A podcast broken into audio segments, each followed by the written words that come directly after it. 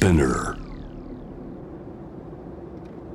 J-WAVE ANA ワールドエアカレント今回は2023年5月6日放送。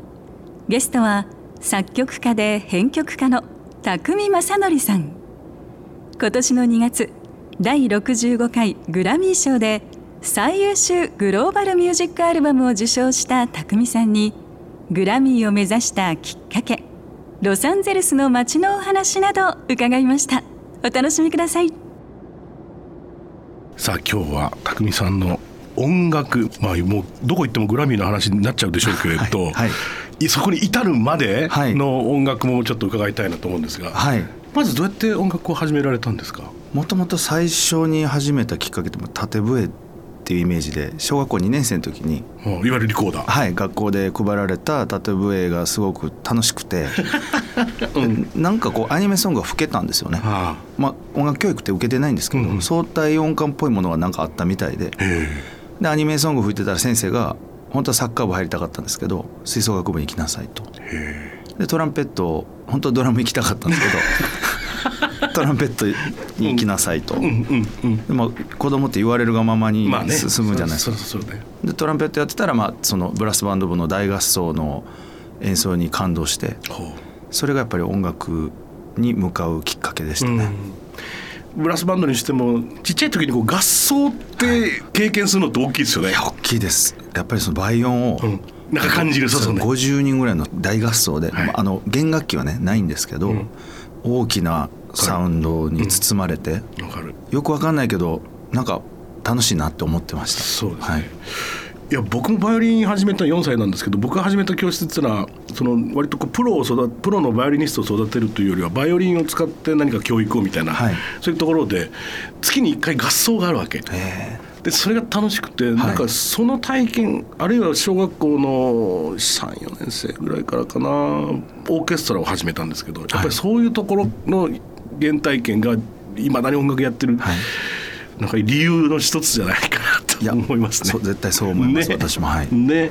えそれじゃああのブラバンでペット吹いてた、はい。でそこからいわゆるこうギターだったりドラムだったりっていう世界には？中学生に入ったらやっぱどうしてもロックを聞き出すんですけど、こそこでドラムとかギターを、まあ、スタジオで仲間で集まって、まあもうバンドごっこですよね、う、うん、でこう楽器をこう交換したりなんかして、はいはいなんかそれがきっかけになってバンドを組んで、うん。であの x ジャパンの YOSHIKI さんに憧れてもうダブルベースでもうツーバース踏みまくってましたね、結構やっぱりこうハードロックがもう思いっきり思いっきりハードロックでした、うん。メロディーというよりかはシャウトとリズムの世界っていうんですか、はい。なんかそういう洋楽ヘビーメタルをうん。主に聴いてたと思いますね、一番ハマったバンド何なんですか、そうですね。いっぱいいるんですけど、うん。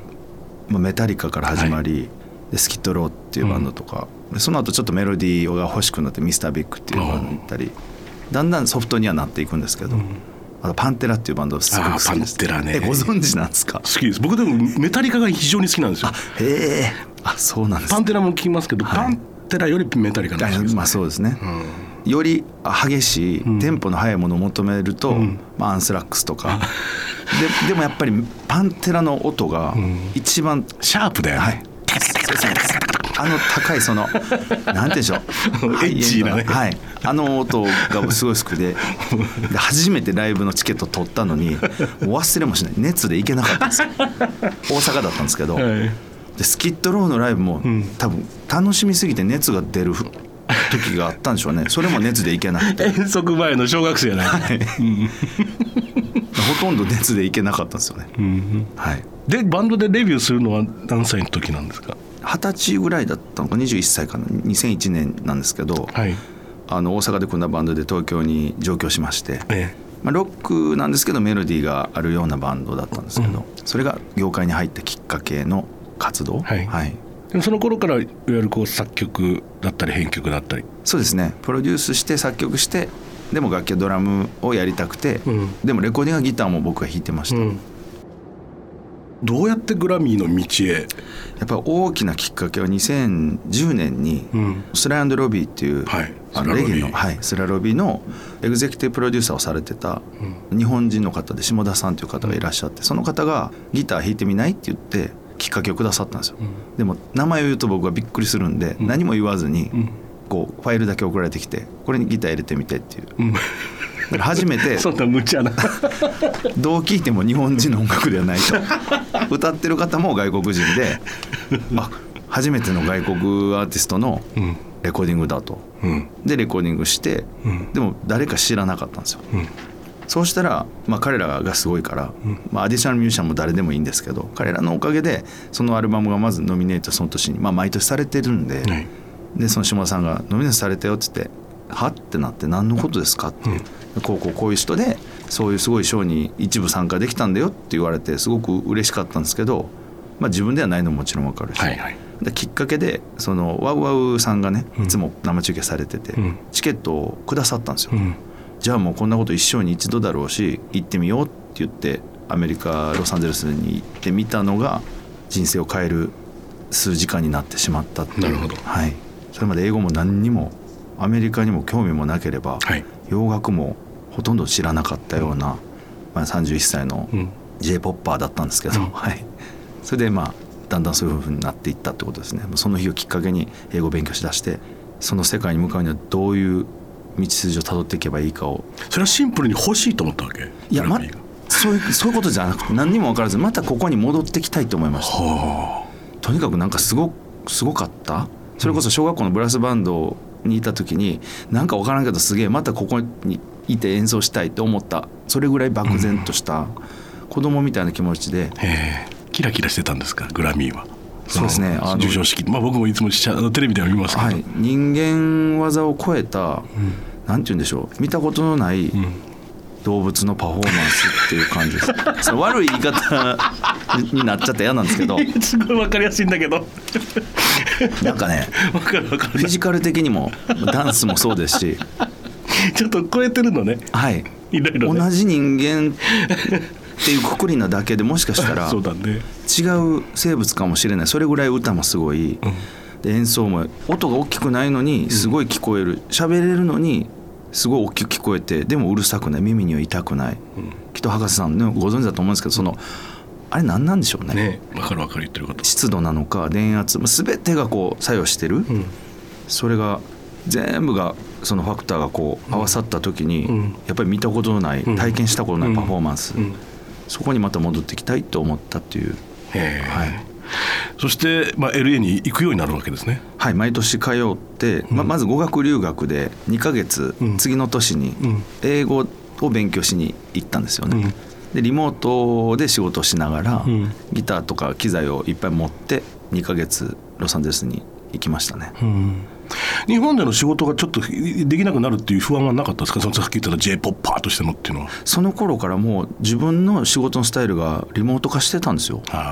あちょうど2009年10年ぐらいからそのメールでうん。データをやり取りできるようなそのインフラが整ってたんあで、これいけるかもなっていう、はい。で、まあ、ロスに行くわけですけど、はい。一択でしたか？これはだからアメリカ行くとしてもまあ東って説もあるわけじゃないですか。自分はもう本当にニューヨークの方が好きなんですけどロサンゼルス実はあんまり好きじゃないんですよ、まあ、暑いし、うん。まあ、砂漠ですしあそこもともとニューヨークの方がなんかヨーロピアンな雰囲気が素敵で創作活動とかイマジネーションもニューヨークの方が全然浮かぶんですけど、やっぱりグラミー賞がロスにあるし、で自分のちょっと趣味であるマジック好きなんですけどマジックキャッスルっていう城もロスにあるし。それさ、し聞くところによると趣味とかいう世界じゃないらしいな。会員会員っていう会員まあ何なんですか会員ってのは何ですか会員。ならないとその城にまあ入れないっていう。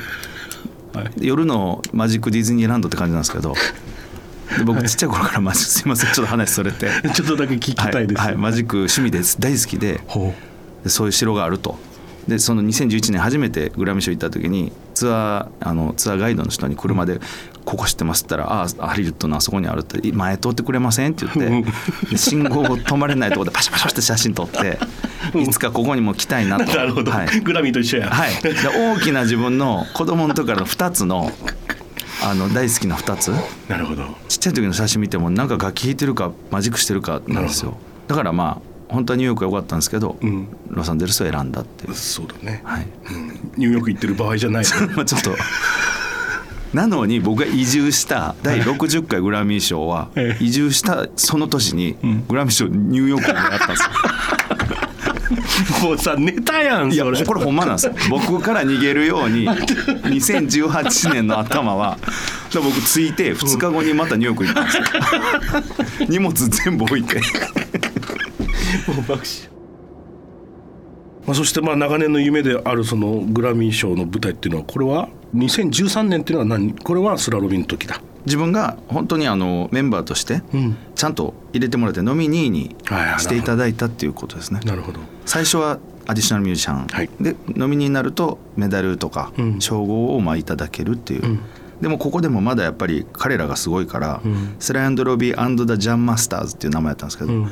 僕がジャンマスターズかどうかなんか誰も分かんないじゃないですか 誰でもいいわけですよ正直。あそうです。彼らがすごいから、はい。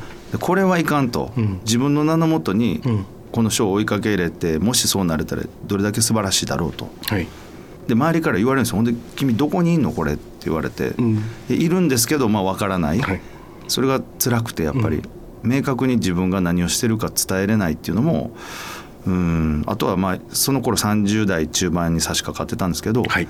この仕事でいろんな人に楽曲提供させてもらうのはすごく幸せなんですけど「君は何なの?」って言われた時に、自分のポートフォリオを持ってた方がいいなと、うん。それいくら売れてなくても、うん。いくら知られてなくても、うん。僕の音楽はこれですっていう名刺ですから、はいはい。うん。それでこの賞を目指せたら素敵だろうなっていうことで、2つのその理由があってうん。ソロ活動を始めたんですね、うん。初めてだから博士さんにお会いして、うん。あのバックでうん。メダリストンアイスで演奏させていただいた時ぐらいに、うん。そういうことをし始めようとしてた頃でした。なるほどはい。なるほど。今から、まあ、10年は経たないけれどそうですね、ご7ですね。6、7そうそれぐらいでしょうかね、一度だから後ろでね演奏させていただいて。いやいやありがとうございます。ありがとうございますグラミーってあの仕組みどうなってるんですか？そのエントリーもそうですしそのエントリーは、うん。えっとボーティングメンバーっていうその投票権を持ってたらできるんですよ、うんうん。でレコード会社の人でもボーティングメンバー、うん。投票メンバーですね、うん。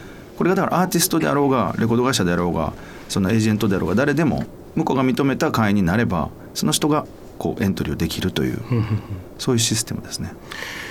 でとにかくロスに住んで、もう行かないといけないと2018年に。うん。で住みました。住もうと。はい、もう住むしかないと。で制作するわけだ。はい。もうやっぱ現地でうん。肌で感じ取って温度感を。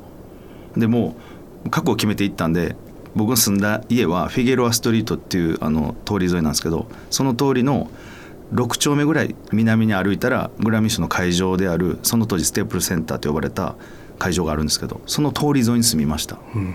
絶対忘れないように 何のために来たのかと、そうだね。はい、やっぱり忘れちゃいけないんでその通りをまあ20分30分ほど歩けばその会場に着くっていうところに住んで、うん。はい。そして今年の2月と言っていいんですか？最優秀グローバルミュージックアルバム賞。はい。い今年は取れると思ってたんですか？や全然 全くないですね。まずノミネートされたことの方が、んやっぱり大きな最初の目標って受賞するぞなんてもう大それたこと言えなくてはノミネートが第一段階、うん。もうそこですごいんで、うん。自分の中でやっぱり11月15日のノミネーションの発表の時の感動っていうのが、うん。実は一番、ああそうですか、うん、やっぱり嬉しかった。まずそこに行かないと、うん。その後はもうなんて言うんでしょう。神のみぞ知る、はい。もうどうしようもない世界なんで、運が良かったと思います。どうですか？ただ最初のノミネートまではやっぱり自分で頑張ったり、うん。自分で起こした行動が、うん。あの礎となったなっていう自負はあるんですけど、うん。受賞はもう現地にいますしなんかわけわかんない感じでちょっと脳内ボドーパミンがはいはい。出過ぎて記憶が薄いですね。その作品作りとしてはどういうことを意識して作るんですか？その、まあ、グラミーという何か目標があるわけじゃないですか、はい。やっぱりアメリカでどのように聞かれるかっていうのはやっぱりまず意識するということと、やっぱり今のアメリカの音楽のも持ってるその特性、うん。周波数であったりとか、まあ、今ヒップホップ時代じゃないですか、でそそういうものもソングライティングの方で結構作ってたんで、うん。そこのローエンド低音をどう出すか、はいはいはい。そこに和楽器をどうブレンドするかっていうのにすごくフォーカスしました。なるほど。はい。でもさっきちょっと興味深いなと思って聞いてたんだけどその周波数とかさ、はい。その音質っていうかさ、はい明らかにやっぱり違うじゃないですか、はい、アメリカの音、はい、日本の音。もっと言うとイギリスの音も違うし、はい、なんかね、まあ、スタジオもちろん機材電流も違えばいろんなこともあるんだろうけれど、はい、ななんだと思います？あれ空気感でしょうかね。やっぱり湿湿度と天気が人に与える影響、うん、そこかなと思います、うん、いろんな国はありますけどやっぱり空気によって人間がどう感じるか、うん、例えばアメリカの人が1億人日本で生まれて、うん、日本で育ったら多分 j p o p 作ると思うんですよね、うん、多少耳の形状は違うと思うんですけど、うん、一番大きなのはやっぱり気候じゃないですかね、自分はそう感じました。サウンドとしてそれは。はいあ、まあ、サウンドあそうなんて言うんでしょう。音楽のフィーリングっていうかその音楽を作る時のモチベーションは気候に影響されて、うんうん、サウンドは、うん。これはまあ歌はもうね喉が違いますんで、うん。まあ、言葉も違うしね、はいはい、歌に関してはちょっともうフィジカル的な問題があると思うんですけど、楽器に関してはうんまあ電気楽器はまず電流もありますし、ね、はい、あとはでもやっぱりその鳴らし方楽器の鳴らし方が、うん、要するに多分自分の過去を振り返ってみても感情を込めようとして強くなっちゃうんですよね、うん、楽器が鳴るポイントを超えて殺してしまってる、もしかしたら向こうの人の方がソフトに弾いてるような気がします、はい、弦楽器、まあ、ギターにしろバイオリンにしろもっと言うと全ての楽器ってね、思ったより力いらないとか、はい、入れちゃいけないんだよね。そうですよね。木ですからやっぱ木をどう震わすかそう、ね,、なんですね、はい、力の強さよりも速さだよね、はい、だから弦、ギターの弦切れてる人実はあんまり見たことないかもしれないです、うん、ね。アメリカでは、うん、なんか1ライブで34回切ってるギタリストがいるじゃないですか。まあ感情ちょ感極まってはんのかなと思います。あまあその演出的なこともある。でしょうけどそうそうそうですいいですね。もうローディーさんいるとパッとパッとそれもまたあれです一人でやってますから。切れないっていう そういう。の話？でも分かる。でもロスロスの音ってあれな川の乾いて気持ちいい、はい、ねロスの好きなところはどんなことですか？好きなところやっぱり人人々が陽気ですごく何でもやりなよって自分のやりたいことやりなよとかそういうふうにこう背中を押してくれる、うん、なんか自信が湧く街ですね。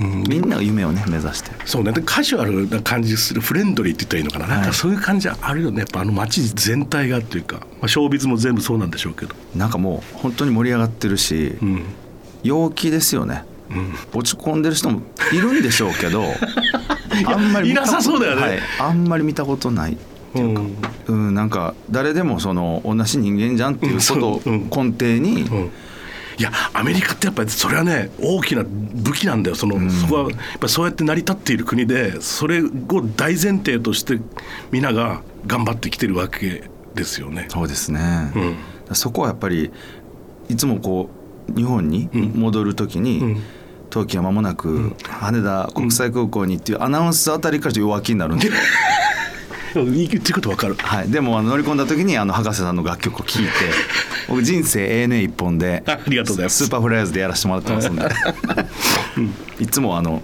あの音楽を聴くとやっぱり行くぞっていうのと帰るぞっていう、でもやっぱり日本って安心するけどどうしても無理かもなって俺なんか叶えられないんじゃないかってどうしても思いがちな空気があると思うんですよね、うん、ちょっとこう鎖国っていうか精神的な。で、ね,、もいざ向こう行くとあ俺できるかもしれないって。いう、うん、だから自分がこうこの夢を追い始めれて頑張れたのもやっぱり向こうとの行き来があって、うん、まあ、住んだからっていうのは、ロサンゼルスにはそういう意味で感謝してますね、ね、はい、レストランとかおすすめありますか？美味しい店。おすすめはまあこれあのホットドッグなんですけど、ワースクーチっていうあのドイツのすごい美味しいホットドッグ屋さんがダウンタウンにありまして、うん、自分はやっぱダウンタウン住んでたんでどうしてもダウンタウンの周りのお店がよく行ってたんですけど、うん、アトエイリッツっていうそのあのゲームのアーケードバーですか？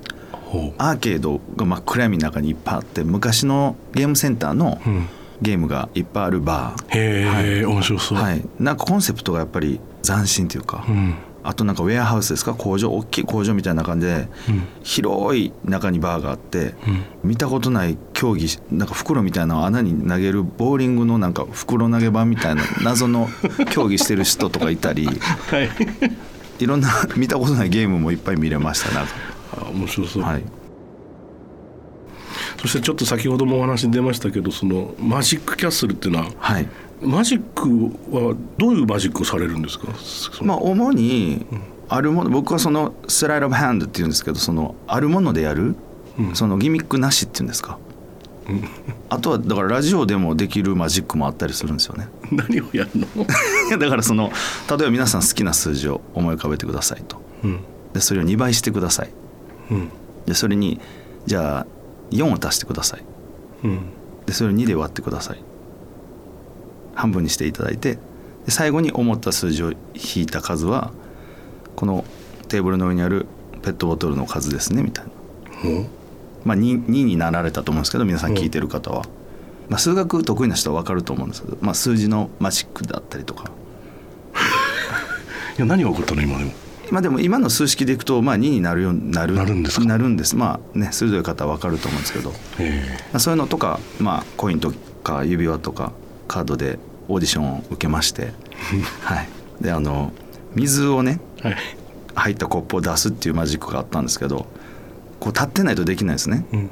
後ろに仕込んでるんで、ん。だからまず座りなさいって言われて で座れないと「なんでやねん。早く座りなさい」って言われて座ってびしょびしょになったんですよ。ほんで「じゃあやって」って言われてまあ全部英語なんですけどあの今ご存知の通り、コップを仕込んでたけど座れって言われたからもう水がこぼれてできないって言って 爆笑を取って受かりました。そうか。まあ、はい。パフォーマンスであればいいわけだもんね。そうですね。あのとにかく僕の目標は、ん。目的は、う友人とか音楽関係者をこのお城に招待したいんだと、うんマジックはプロじゃないけど、ん。マジックを愛する気持ちと、ん。あのそのいろんな音楽の友人を ここに連れてくるという気持ちは誰にも負けない。そうですそうですそうです。大人の作戦で行ったんですよ。その方がキャッスルもそれ嬉しいもんね。マジシャンいっぱい集まってくるより。それはそうだ。で今本当にそのあのグラミーの友人をいっぱい招待して、ん。すごく嬉しいですね。ああいいね。はい。うん素敵。だからあのそういう意味でもうロサンゼルスはマジキャッスルがあるから、選ばざるを得なかったっていう、は いいいよな。街を選ぶ理由がグラミーとマジックキャッスル。だロスねもし行かれる際はいつでもインビテーション まあ周りにもあのお知り合いいると思うんですけど、ええ。必要なら言っありてください。がとうございます、はい。とっても嬉しいです、はい。さてえっと来週のこれは5月の13日、えーライブありますね。これどこですか、えっと、六本木のミ,、えっと、ミッドタウンの中にあるうん。ビルボードライブ東京はい。で初めてあのライブをさせていただきます。はい。5月の13日17時とお20時、はい。2ステージですね、はい。えーどんなメンバーでどんなライブになりそうですか？えっと、今回の、えー受賞させてもらったアルバムを中心に、まあ、おこととはい。パーカッションの方とストリングスカルテットうん。とあとは自分がいろんな楽器を弾弾くタイプなんで、はい。基本的にはピアノなんですけど、ん。ドラム叩いたり、うん。ギター弾いたり三味線弾いたり、うん。はいなんか見たことないようなパフォーマンスを、うん、あのになると思うんでぜひあのお越しください。ライブでマジックはしないんですか？あえっと実はします。はい。結構すごいマジックがあるんでな何で人呼ぼうと思ってんのって感じですけど。いやいやいいじゃないですか。いやいやだってライブはね音楽とマジックすごくやっぱ一緒にいることが多いじゃないですか。はい。うん、でもあのそうですね。自分はちょっとそういう唯一無二な存在になりたいんで、うん。マジック業界の人たちにもこう知ってもらえるような、いいですね、はい、ちょっとあるかもしれないんでそれもお楽しみください。はい。はい、さてこれからなんか行ってみたいなと思ってる海外の国とか街とかあるんですか？どこでしょう？でもヨーロッパに実は一度も行ったことなくて。なるほど。で本当かどうか知らないんですけど前世はイタリア人って言われたことがあるんで。誰にやねん、まあ名前も覚えてない占い師なんですけどあの前世でね僕が作った歌まで歌われたんですよ。お前 本当。びっくりしました。だー。からやっぱイタリアは一回行っとかなあかんのかなって。なるほどな。るほど、はい、さて最後にこれあの必ず皆さんに伺ってるんですが匠さんにとっての旅というのは一体どんなことになりますか？修行。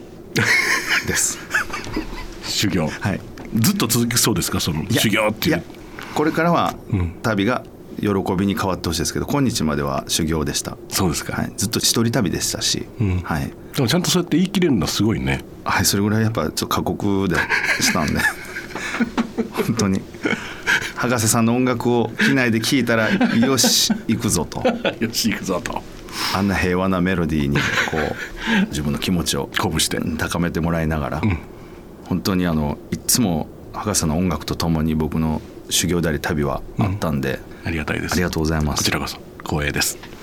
楽しかった。ありがとうございました。ありがとうございました。どうも。ANA World Air Current.